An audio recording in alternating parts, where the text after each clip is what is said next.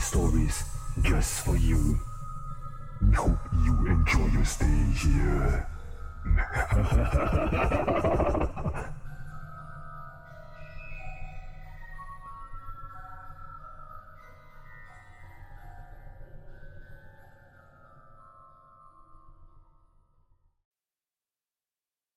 Hello, everyone.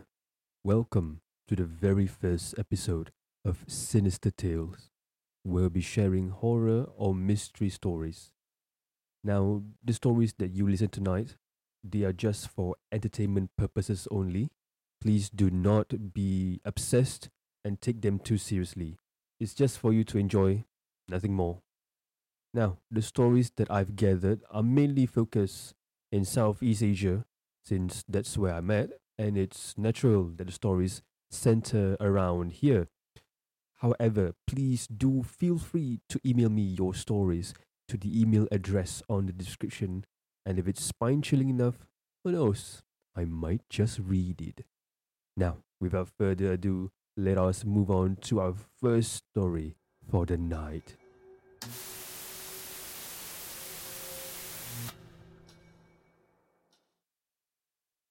Okay, this story comes from a guy named Mutt, who is a friend of mine. It happened probably somewhere back in 2018 or 2019. Basically, we have this thing called national service.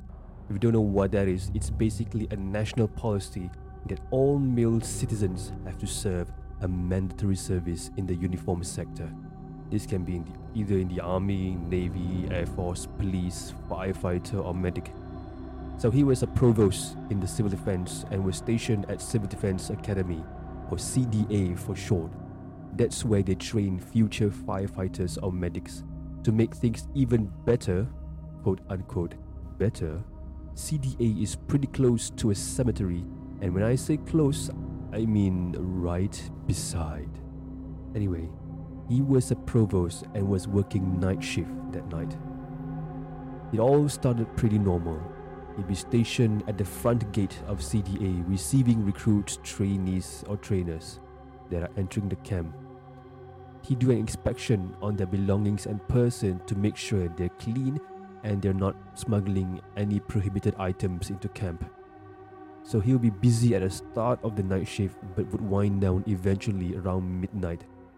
That's where he would do his night patrol around CDA checking up on fences if there's any damages, any suspicious person who somehow may have entered camp uh, apart from the front gate, or if any trainees are sneaking around camp when it's lights out.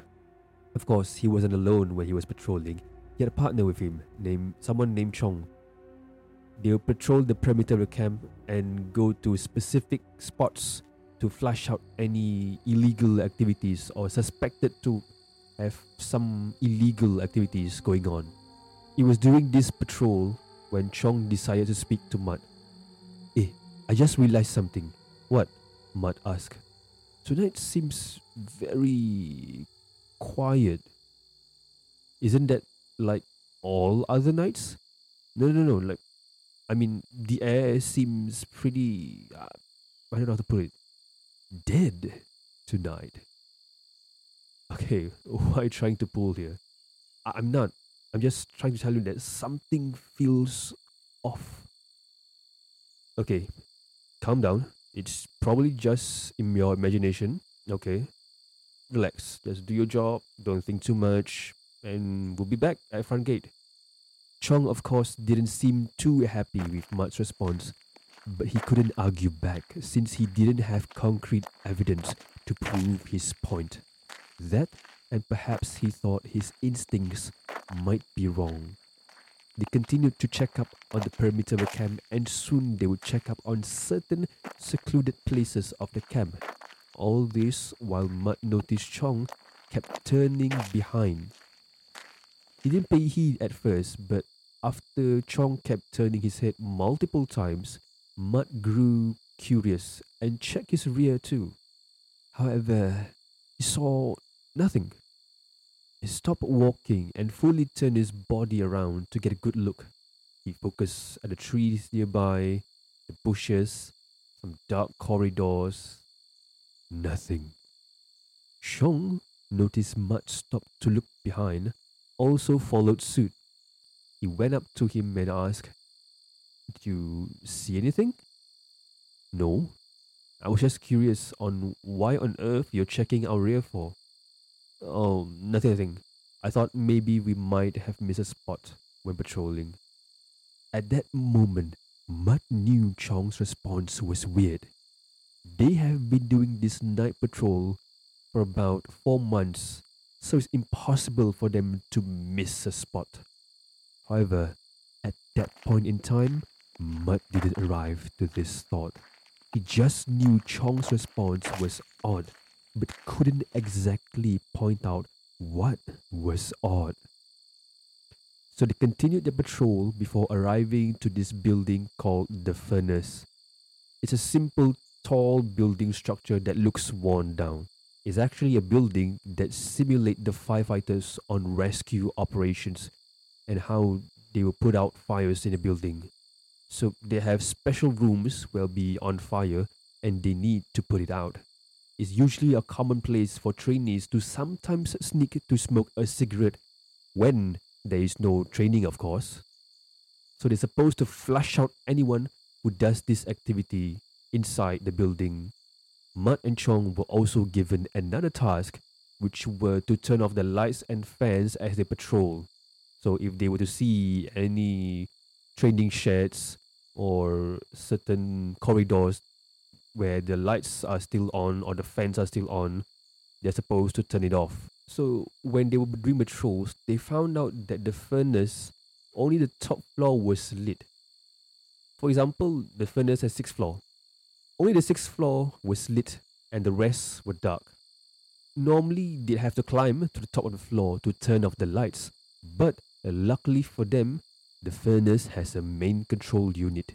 This main control unit can turn on and off the lights of any floor they want without having to climb up the building. However, there's a catch. If someone were to climb up the building earlier in the day and turn on the lights on that particular floor, then the control unit cannot be turned off. They'd have to climb up to that floor and turn off from there. Wow, these trainers left the lights on. Is it that difficult to turn it off once they're done training? Mutt complained. Hey Chong, I'll go to the control unit to turn off the lights. You stay here and check if it's turned off. Hopefully, the trainer turned on the lights from the control unit and not from the top floor. Chong agreed. Mutt walked up to the control unit and tried to turn off the lights at the top floor. Mutt, was now quite a distance from Chong, turned to him and asked if it's off. Uh, no, no, no, it's not off. Lama. Now we need to climb up. Mutt hated the fact that he needs to climb up just to turn off the lights. He then gestured to Chong to follow him when Chong held him back. Mutt was surprised and asked him, What's wrong? Could we could we just skip this instead? I mean, you have heard the stories, right? What stories?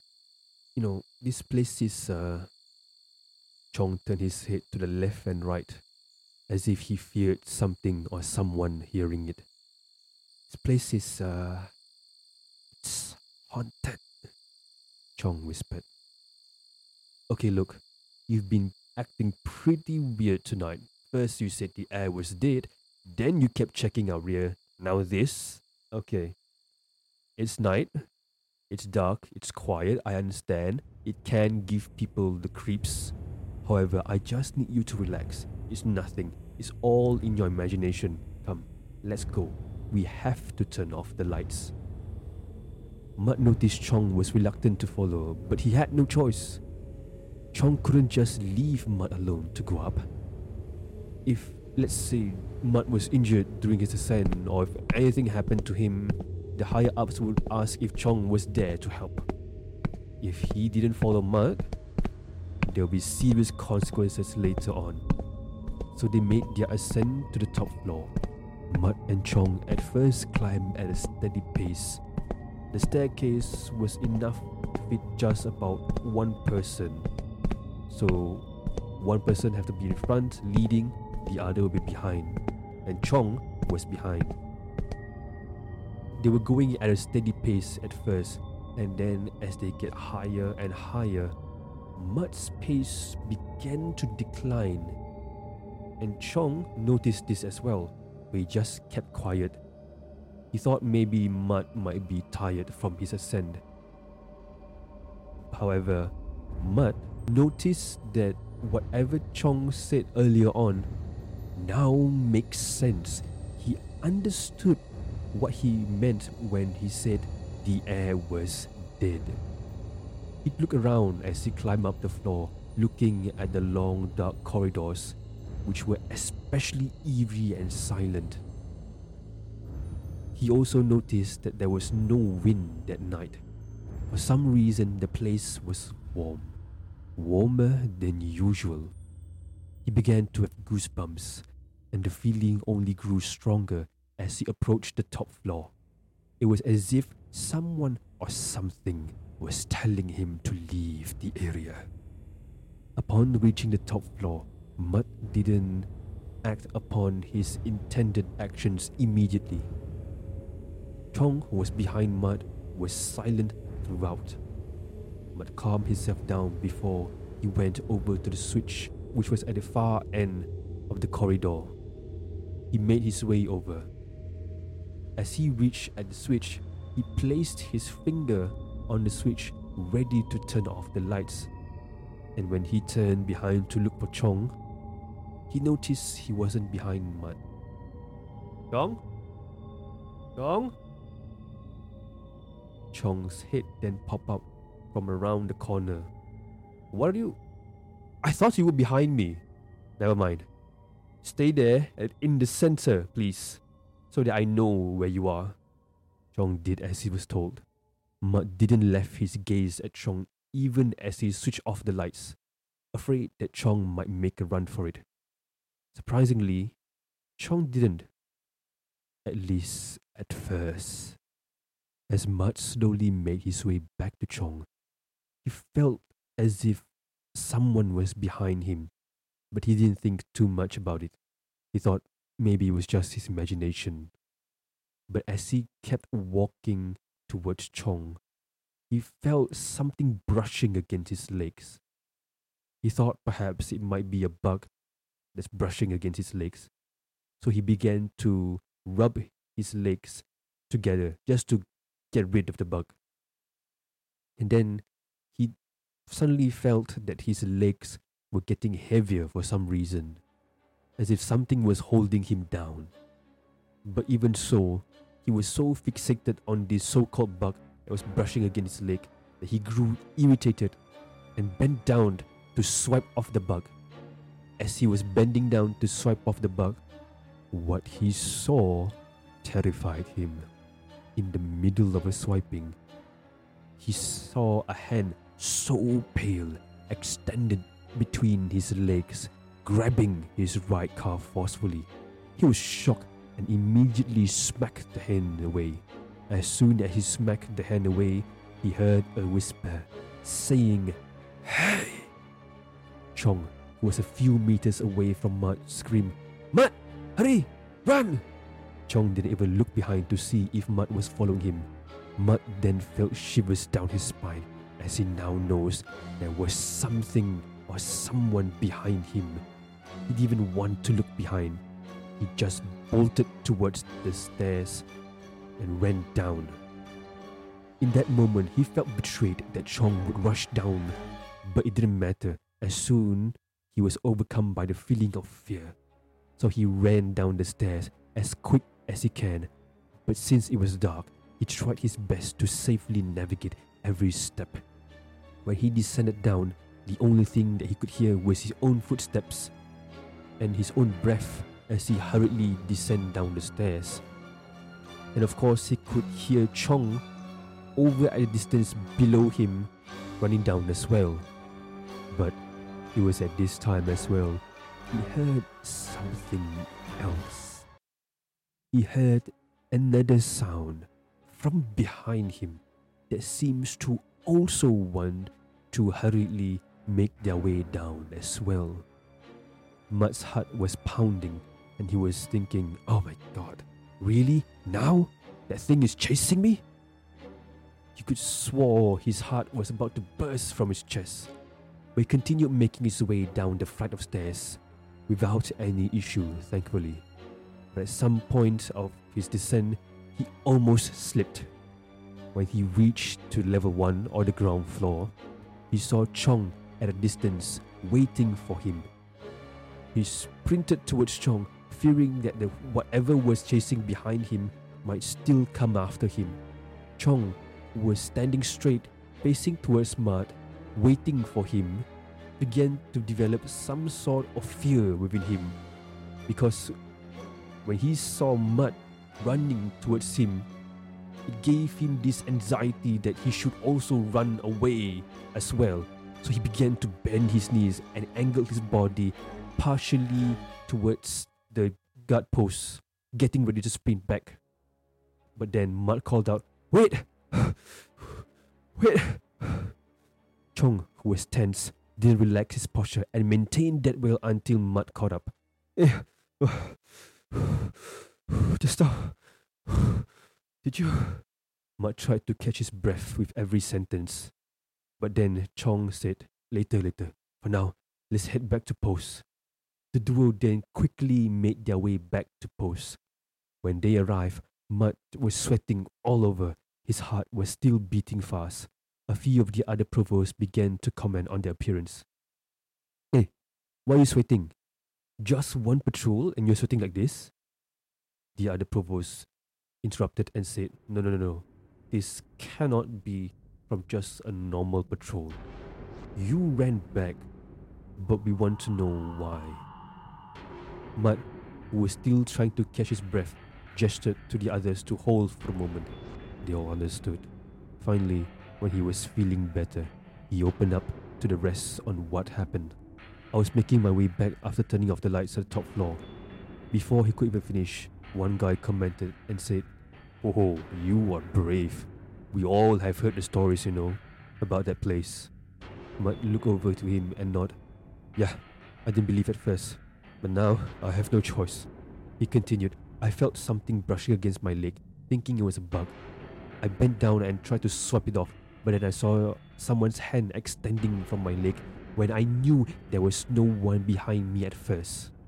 Everyone was silent. No one knew what to say or dared to say anything.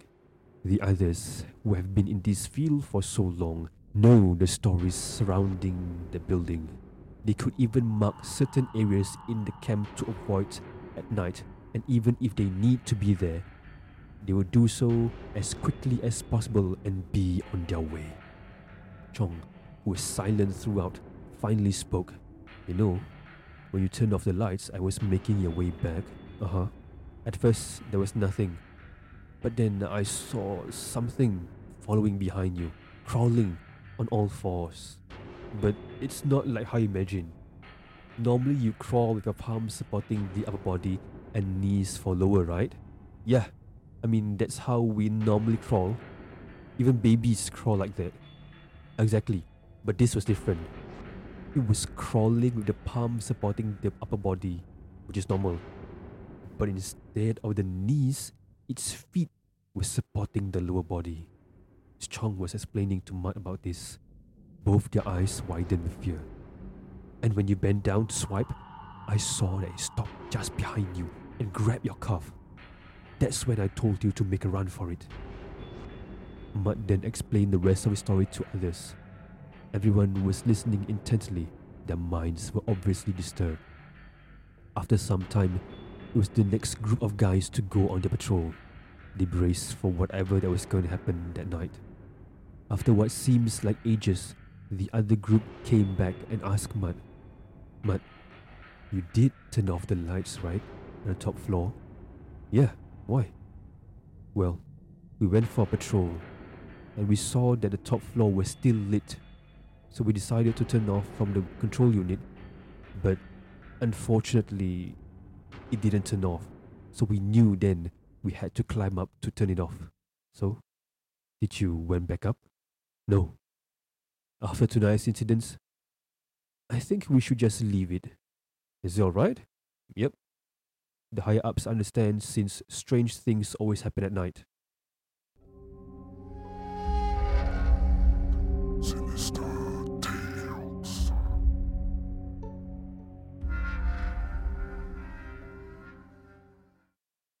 Ah, poor Mud. In the end, he didn't even have to climb up to turn it off. Oh well, sometimes, you know, things happen, right? They overlook certain matters and didn't explain properly.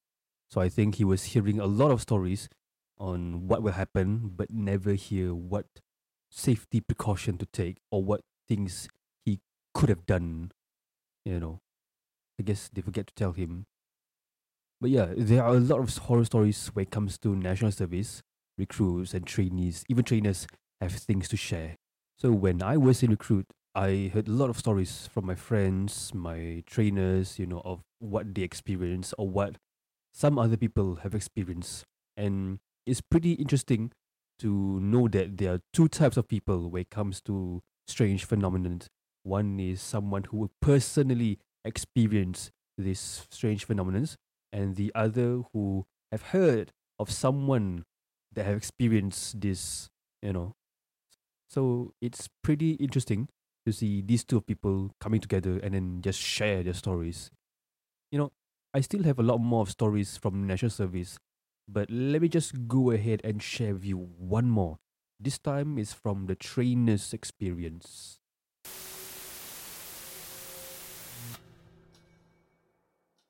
This story was shared by a trainer in civil defense about three to four years ago. As a trainer, his job is to train recruits, keep them disciplined, and take care of their well being throughout their one or three month training. By day, the job seems normal since it involves taking care of three to four platoons, and he was always busy. By night, things started to wind down, but doesn't mean that there wasn't much to do. He have to patrol the bunks of each platoon to check if they're asleep or not. By lights out, everyone has to stop using their phones or whatever activity they were doing and go to sleep. He was with his partner Raj that night, so Josh and Raj were walking up to each bunk and checking from outside their window. The first few bunks were quiet. As they walked to the last few bunks, this incident happened. They arrived at one of the platoon's bunk and stood outside checking from their window. As he peered into the room, okay, let me give you a picture on how the room looks like. So, just imagine a rectangular room, and there are rows and rows of double decker bunk beds. And at the far end of the room, there's another set of windows. And this window, okay, you can basically peer outside to see cemetery. Basically, the cemetery, you see headstones and whatnot. Now you know how the room looks like, right? Let's go back into the story. Now, as he peered into the room, he saw what seemed to be someone with a blanket over their head sitting at the edge of their bed. That figure was facing the window that can oversee the cemetery. So this lone figure was sitting up looking outside. That night, the peace and quiet was broken by the trainer. Excuse me, recruit. Please go back to sleep. What are you doing? No response. Repeated his line of questioning again. Oi, what are you doing? The figure did not respond. His partner tried to ask the same questioning, but no response. He looked at his partner, and both of them shook their head.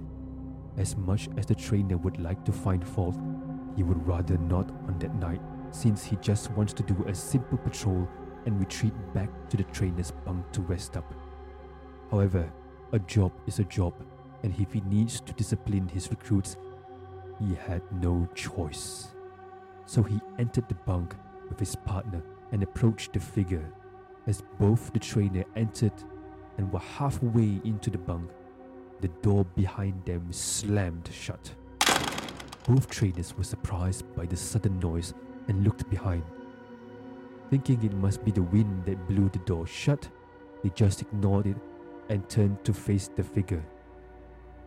It was just about a second or two, but as they turned back, they noticed that the figure disappeared. The blanket on the bed was neatly folded as if it was never touched to begin with. And what was weird is that there was no crease whatsoever on the bed.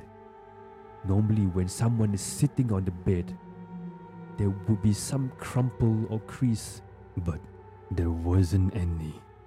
It was as if no one sat there to begin with. Eh, wasn't wasn't there? Before he could finish, his partner Raj interrupted. Yeah, there was someone here.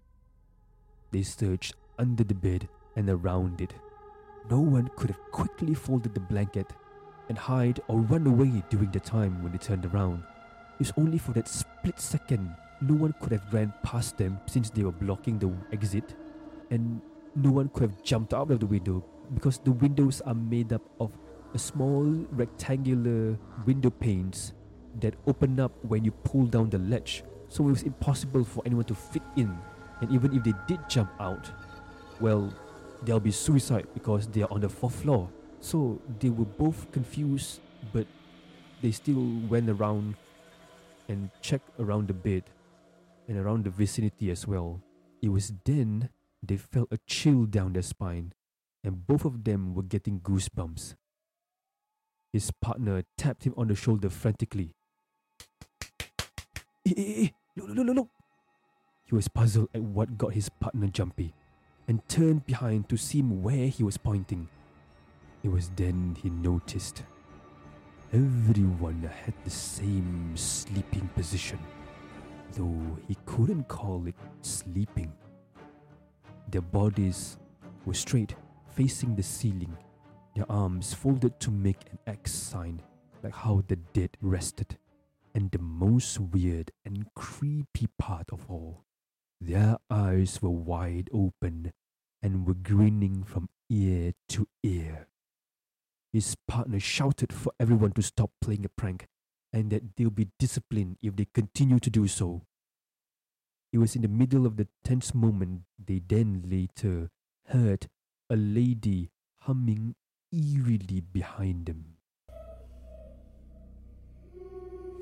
Behind them were the windows that face outside the cemetery, and that humming was faint, but it was loud enough to confirm that there was someone behind them, which was impossible. How could someone be behind them when they're at the fourth floor? Unless. Both of them looked at each other and straight away bolted towards the door. They tried to open the door but couldn't. It was as if someone from the other side blocking it. They slammed and kicked the door, trying to force the door to open.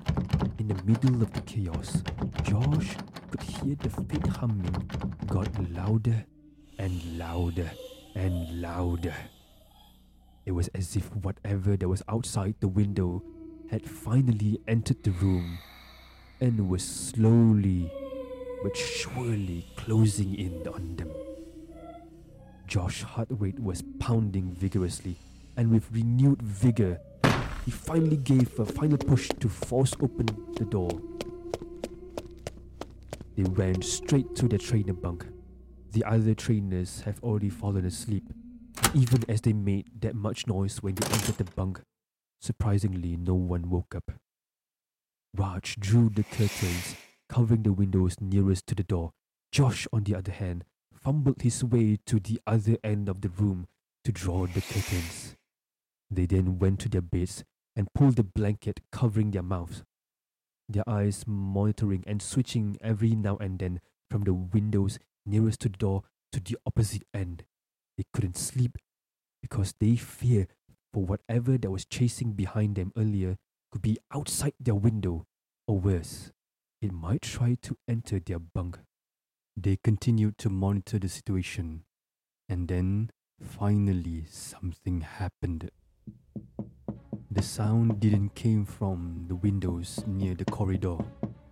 It came from the opposite end of the room. Came from the window that was facing the cemetery. Josh and Raj quickly turned their heads towards the window that was making the sound. Since they've drawn the curtain, they couldn't see exactly what was tapping the window, but they saw a shadowy figure outside the window just tapping.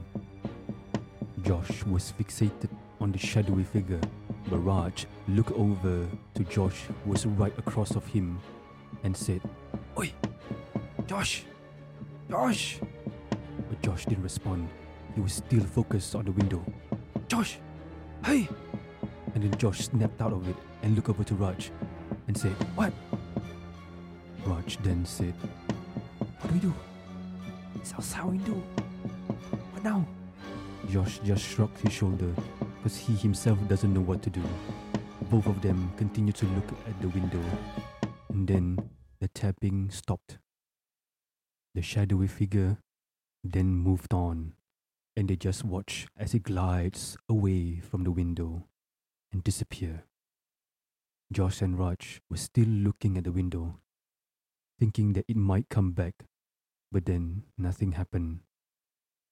It seemed that the worst has passed for now, but they couldn't sleep, fearing that perhaps it might come back again, just teasing them. And then they heard it again. This time, the tapping came from the corridor and they saw the same shadowy figure.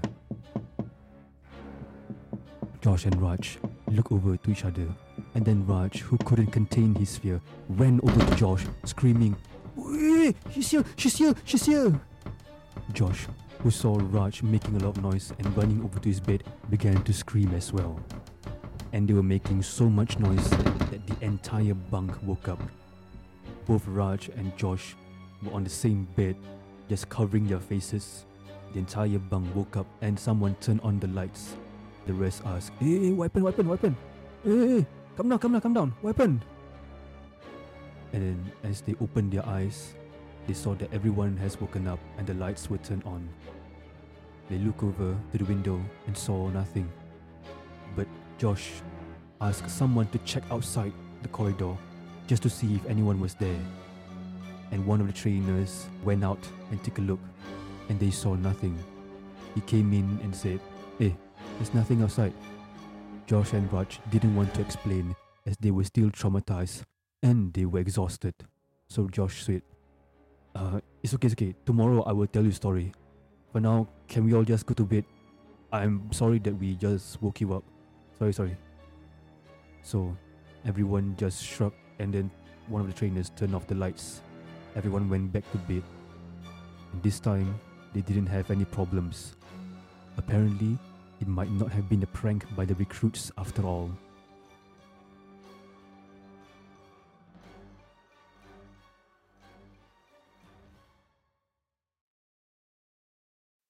Now, that story has a lot of questions left unanswered.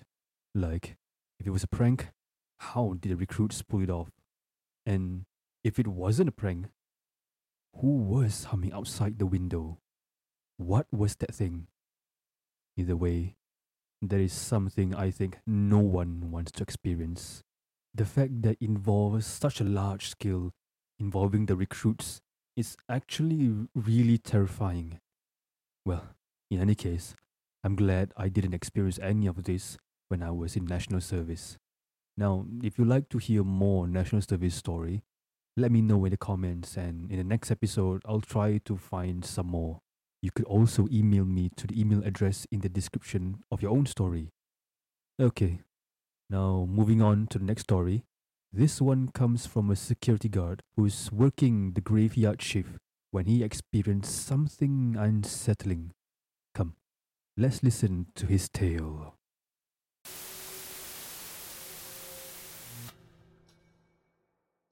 I work as a security guard for a certain company back in the early 2000s.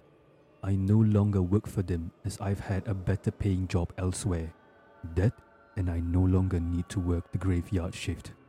Back then, they pay relatively more if you work the graveyard shift. I didn't know the reason at first, since you do similar tasks as the day shift. However, as I worked in that field for long, I figured that it's because they were lower manpower and to attract people to work at such an ungodly hour, they raised the salary slightly. Since I was young and hungry, I went for it, thinking it wasn't that big of a deal. I was deployed to guard an office building. My task ranged from receiving visitors, exchange their IDs, guard an observation post, man the CCTV, and conduct night patrol. That night, I was rostered to man the CCTV in the CCTV room, you were not alone. I was with two other security guards. One of them have been working far longer than I have, about 10 years, and the other was fairly new, about 4 months into the job. They were both in their late 40s or 50s. When I was deployed there, they were surprised as to why such a young man such as myself would want to work security. They advised me to upgrade myself and that young ones should look for a job elsewhere that has better working condition and pay. I just smiled to them whilst listening, never thinking too much about my future back then. By that time, I was somewhat familiar with manning the CCTV on my own since I've been taught a few weeks back. The other two guards let me man the CCTV so that I can get even more experience with it whilst the two of them will make their rounds in a few hours' time. When it was time to make their rounds, I sat there fiddling around the different cameras. There were various monitors for me to watch, and I monitored the two of them that just left. They were together for a short while before they split off at a certain junction. The oldest would patrol around the perimeter of the building, whilst the other guard would patrol inside the building but just level 1 or ground level. I watched the older guy patrol outside the perimeter of the building. It was mostly normal. As he made his rounds, he occasionally stopped to chat with the people at the observation post. I find it boring. I had no need to monitor him any longer, so I switched to the other guy that was patrolling inside the building. As the building was dark and the lights were off to conserve energy, the camera used infrared to capture footage at night. Of course, the power was not completely off. They could turn on the lights whenever they wanted, but that would mean they had to turn it off again. The owner of the building was very particular on conserving energy, and if they found out the guards forgot to turn off the lights, they would throw a huge fit at them. So, to save them the trouble, they never bothered with the lights. The guard used his torchlight to navigate through the dark corridor, and soon he came to a T junction. In the middle of that T junction, there was a wooden bench, and beside it, a vending machine. He stopped by the vending machine to buy himself a canned drink. However, I noticed something odd. I saw a lady sitting on the bench. I was leaning on my chair when I saw this and then I suddenly straightened myself and viewed the footage closer. I couldn't make out her face since her hair was covering it. The guard, after purchasing the drink, stopped there to enjoy his drink. He was very close to the lady, but it didn't seem like he could see her at all. I knew this because he didn't even look at her direction, as if she didn't exist. I was curious and used my radio to reach out to him. CCTV to Firdaus, over. Then, over. Is there anyone else with you? Over. Uh, negative, negative. I'm alone. Lee went to patrol the perimeter, over. Roger, out. I sat there, stunned. I didn't know what to do. I wanted to tell him what I'm seeing over the radio, but I didn't want to cause unnecessary panic to him, so I just continued observing him for a few moments.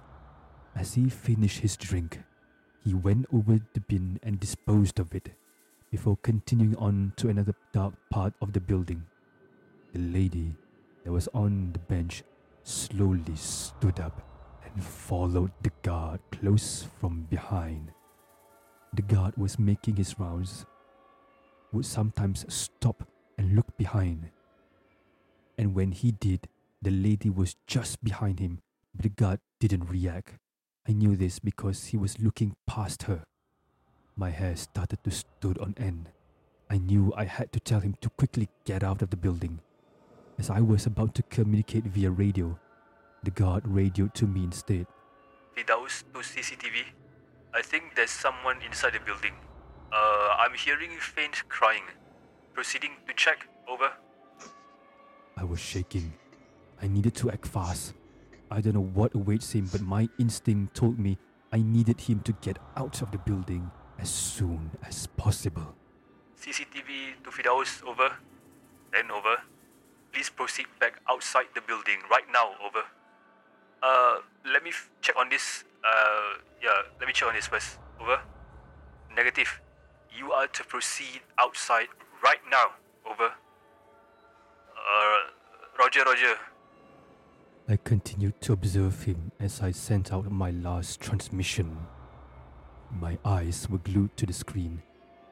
He was confused as to why he needed to leave, but did so with little complaint. As he was leaving, I noticed the lady did not follow him. Instead, she stood there, unmoving, alone. I was curious as to why she wasn't following him, but felt relieved. I continued to watch the guard exit out of the building through the other screens that were available. He met up with the older guard, and I can see them making their way back to the CCTV room. I let out a sigh of relief, but then I was curious as what happened to the lady. As I went back to look to the screen that the lady was last in, what awaited me was something I couldn't prepare for. As I turned back to look, the lady was no longer standing at her spot. She was there, all right, at the last camera I've seen, but this time it was different. Instead of standing at the same spot, she was up close to the camera.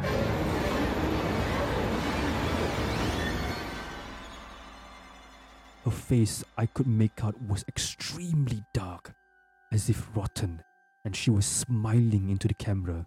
Her smile was abnormally wide and disproportionate.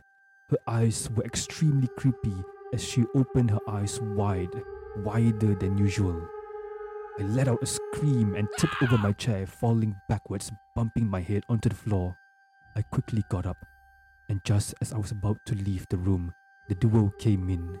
Seeing the chair tipped over, they asked me what's wrong.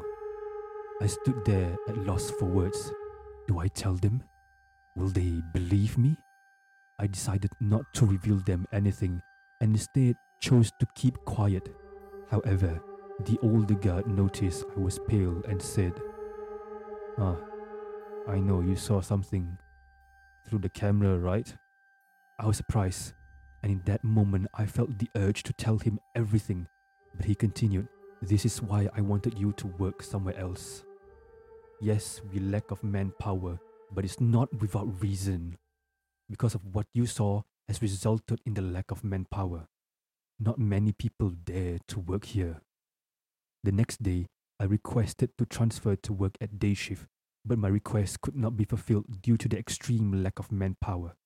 I continued to work there for several months, but whenever I was rostered to patrol inside the building, I would always have a companion accompanying me. It was less scary, but still, I often get the chills just by being at the T junction.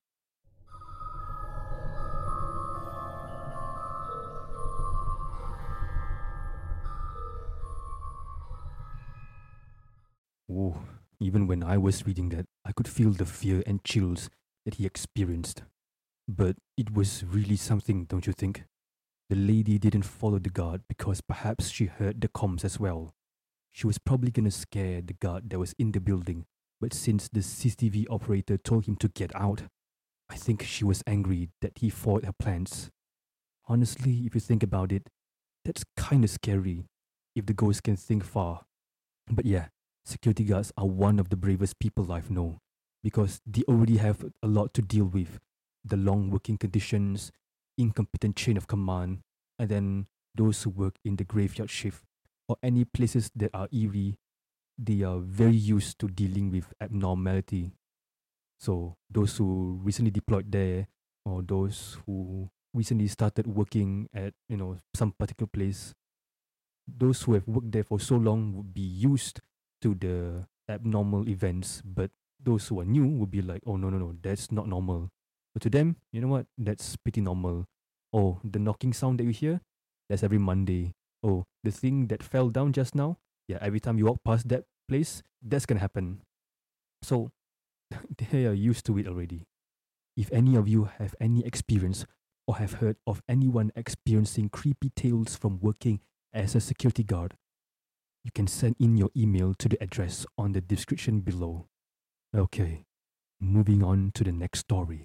We have a student who studies at a secondary school. Secondary school would probably be similar to a high school. Anyway, it reads Hi, my name is Sylvia, and I used to study at. Okay, I cannot name this secondary school because I'm afraid that if I were to name it, and because that school is associated with this story, I'm afraid that people might not want to go there to study, you know. So I was in my third year and I've chosen D&T or design and technology as one of my subject. I was finishing up my project in the D&T room when I encountered a series of strange events. Come, Let's listen to Sylvia's tale.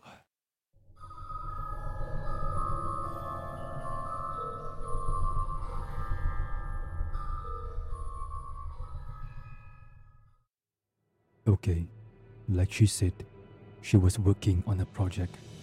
It was late afternoon, and most of the students have either gone back, hanging out at the cafeteria, or some may still have classes that may stretch out to the evenings. It was about 5:15 p.m. if I recall, and there wasn't much students near the D&T block. The classrooms are nowhere near the D&T. There was only the basketball court and the gym that was nearby. However, there were no students at these areas since it's already late afternoon. All of the other classmates and friends who took up D&T have either completed their work or are going to do it in the next few days. I, on the other hand, decided that I wanted to complete my project as soon as possible so that I can focus my time revising on other subjects. Thus, that afternoon, I was alone and have gotten permission from the teacher to use the room under her supervision. All was going well at first, and I was halfway through completion when the teacher decided to use the restroom. She left me alone for a while, and I continued my work as usual. It was then the event started.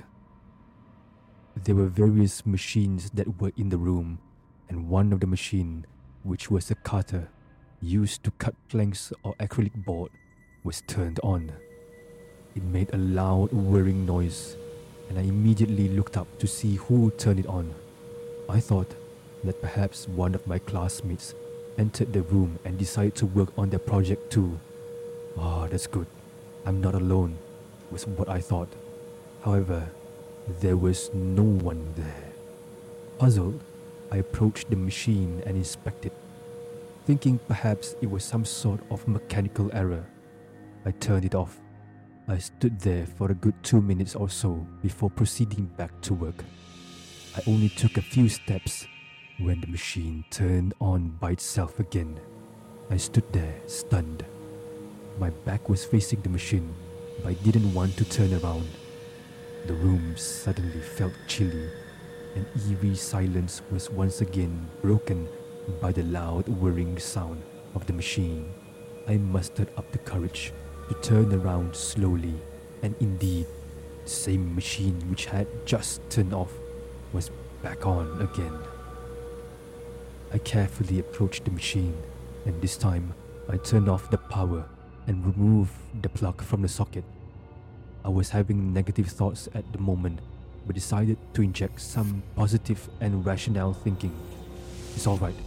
It's just some mechanical error. This machine is probably old. It's nothing to be afraid of. I kept telling myself over and over again. After calming myself down, I proceeded back to my work. For the next few minutes, it seemed like everything was back to normal when I heard something from within the room. I stopped and I looked around the room, but I saw no one. At this point, I was annoyed and shouted, Hey, stop playing around. It's not funny, okay? I thought perhaps it might be a prank from one of my classmates or friends. That is why I shouted those words. Feeling determined that it was a prank, I went out of the room, but there was no one around. I went up and down the corridor to see if they hid somewhere nearby. But nothing. I was truly alone. At that point, my rationale and positive thinking was dwindling, slowly being replaced by negative thoughts. Ah, must be one of my friends. Wait, but if they were pranking me, where did they hide? Why? What if? What if that wasn't human? Why was the room so chilly? Why is it so silent? Where was the teacher? In my head, I was like, oh man, I really don't want to enter that room, but I had no choice. I have no idea when the teacher might be back, and even if I pack up to leave, I would need to enter the room. I hesitated. Each time I took a few steps to enter the room, I'd exit out. I probably did this back and forth for a while, and finally, I told myself to stop being. Okay, she used the P word. Well, I told myself to stop being a coward. As I was about to turn around and head back into the room again, I suddenly felt like someone was looming over me from behind. I dismissed this feeling and was about to step into the room when I heard, What's wrong? And my entire body jolted as I spun around to see my teacher, whom was back from her business. I shook my head and said, Nothing, nothing. I just came back from the toilet too. I lied, of course. The teacher nodded and we proceeded back to enter the room. Seenside company. I continued working on my project without any issue. Time went on, and it was approaching 6 pm when the teacher suddenly said, Uh, Sylvia, could you please pack up? I need to close the room now. I looked up at her, confused. Normally they close at 6:30 p.m., but I thought that maybe she needed to be somewhere and agreed anyway. I packed up my room and I noticed that the teacher would take quick glances past me. I turned around and saw that the storeroom iron door was left slightly ajar. Thinking that maybe the teacher wanted to close the door after I finished packing, I decided to help her out to close the door. It was then the teacher said, Sylvia, uh, where are you going? Oh, uh, to close the door. You've been glancing over this door, right? Uh, no, no, no, no, no. It's okay. It's okay. Uh, just take your stuff and leave. Oh, um, okay.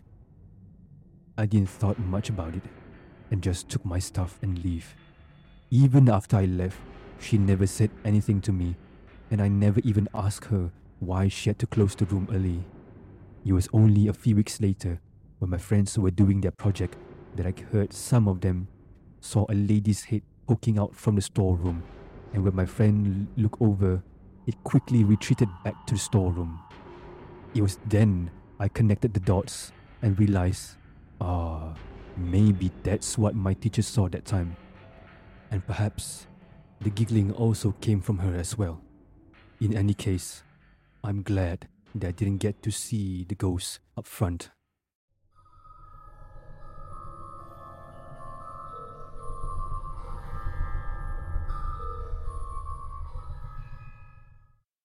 Honestly, I think Sylvia was pretty brave to stay at the D&T room for that long. For me, I would have immediately packed my stuff and leave when I heard the machine on for the second time.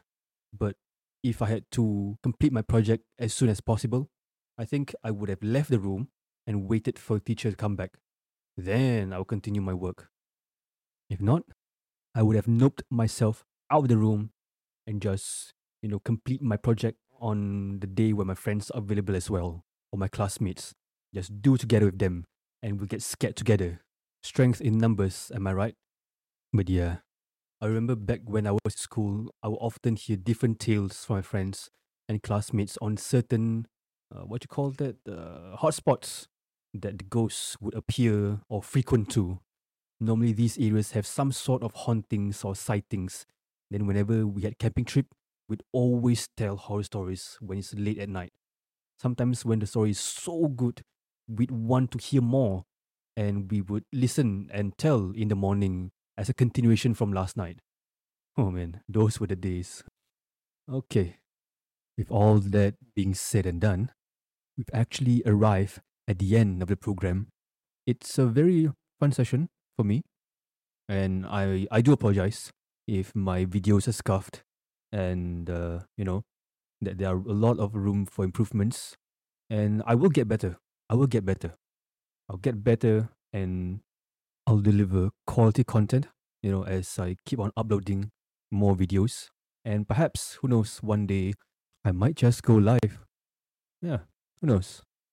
Oh, that's all for tonight, and I will see you next episode with more stories to tell. All right, see you and fair winds.